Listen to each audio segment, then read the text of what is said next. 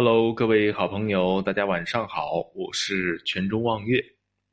这一节我们再讲一个清朝的故事。清朝哪个人被称为烈宦？最后结局怎么样？话说宦官作为六根不全的行于之人，历代以来都受到人们的侧目歧视，更罔顾一些专权干政、遭人痛恨的权奸了。然而在晚清，有一位宦官。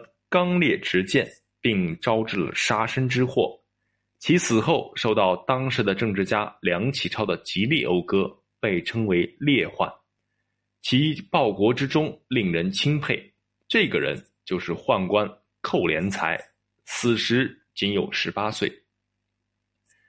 寇连才直隶昌平人，十五岁晋升入宫，是慈禧太后梳头房的太监，因聪明伶俐。能说会道，深得慈禧的喜爱，史称其是西太后久，颇得力，太后深倚之，成为了太后的心腹。然后后被慈禧派往光绪皇帝身边，名为伺候，实则使之监督行止，侦探进士。谁知慈禧的这个小心腹良知未泯，在与光绪接触的过程中，对光绪的悲惨遭遇产生了同情和愤恨之情。再加上《马关条约》签订后，中国的悲惨国运，寇立场逐渐发生了转换，于是他叛变了，受一股良知和爱国力量的驱使，他决定以己之力觐见慈禧，乃至贡献出自己的力量。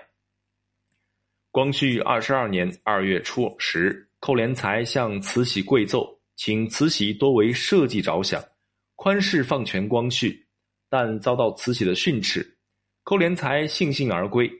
如果此时悬崖勒马，寇还有生还的可能。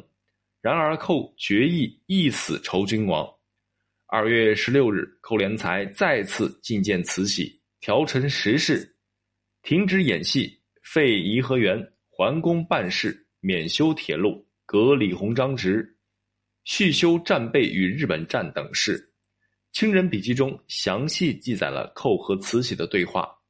慈禧怀疑寇的背后有人指使、讯问，而不知祖制内奸不准言正事乎？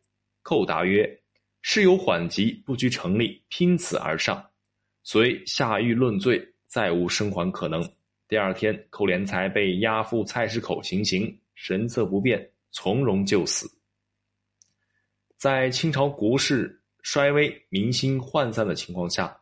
寇连才的事迹引爆了民族的痛楚，得到全国的瞩目，使人感叹其忠烈，在社会上对其进行了长期的宣传纪念。